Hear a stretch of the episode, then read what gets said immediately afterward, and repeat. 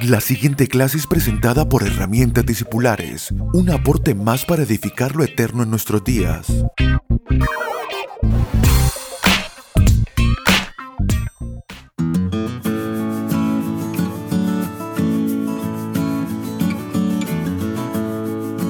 Saludos amados, esta es la clase número 20 de Herramientas Discipulares.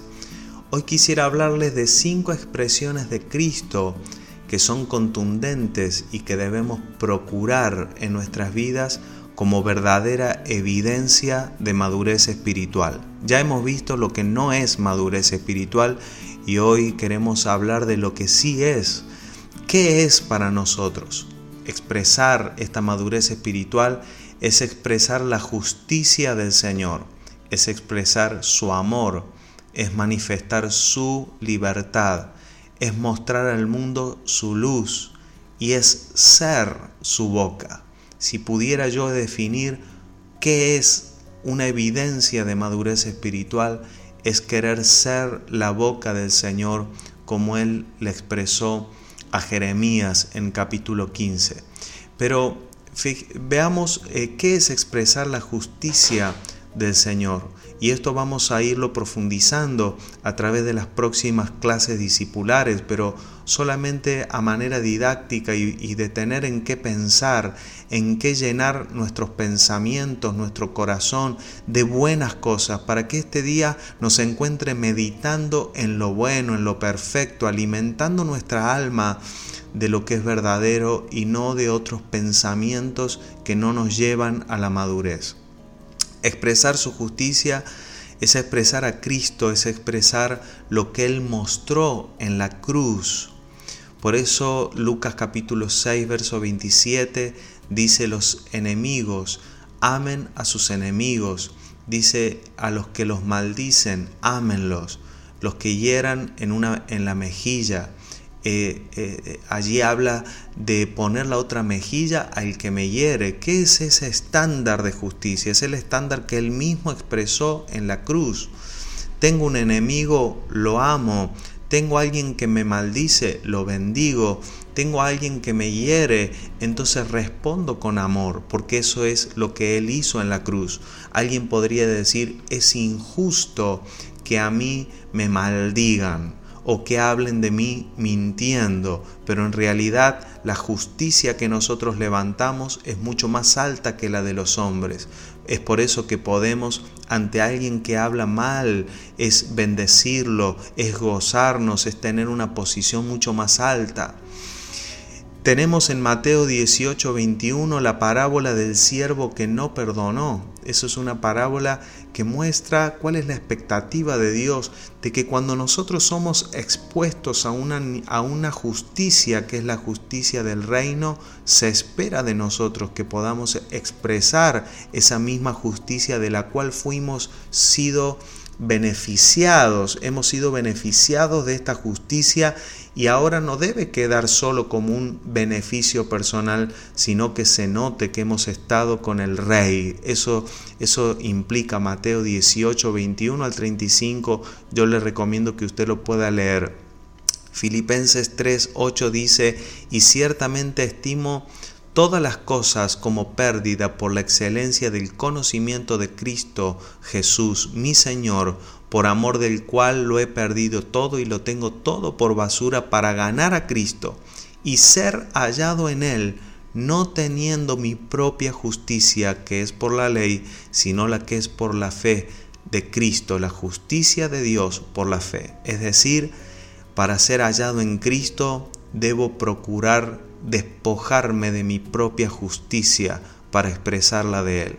Expresar su amor es, es, esta señal de madurez donde no intento yo amar a los hombres de acuerdo a mi parámetro o a mi propio beneficio, sino ser una operación del amor de Dios en donde yo me muevo.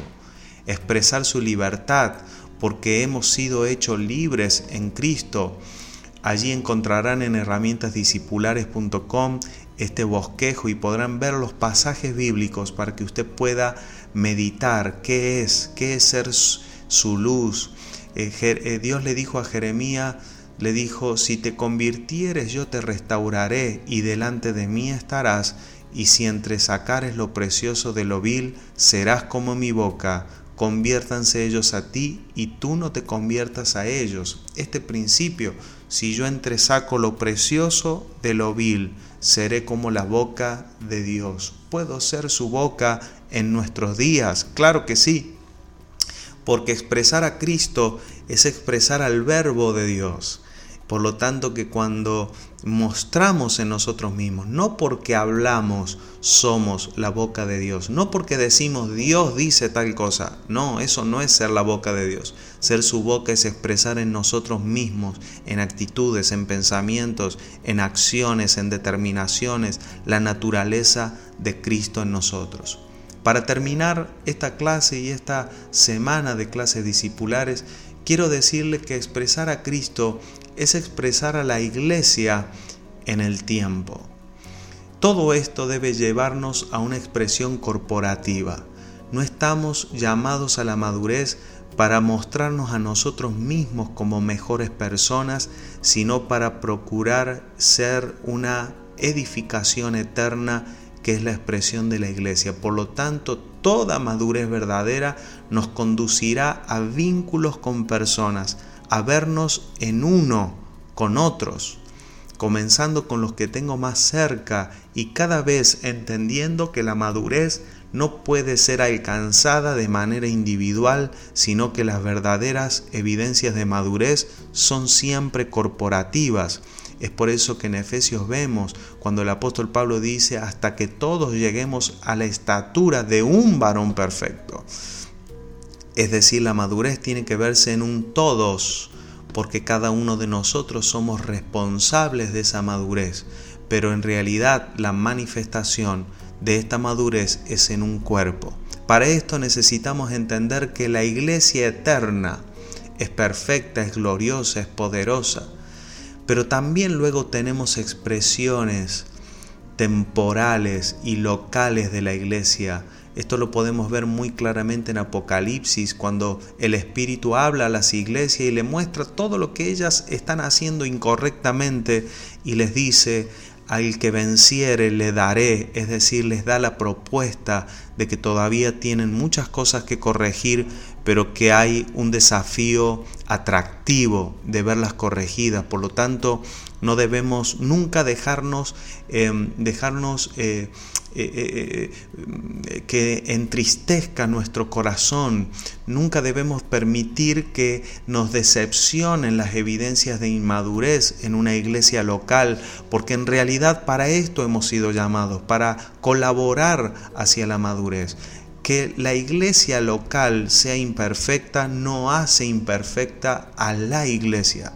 La iglesia que es eterna es perfecta y de esa debemos procurar nosotros ser parte con una expresión eterna de la vida de Cristo en nuestros días.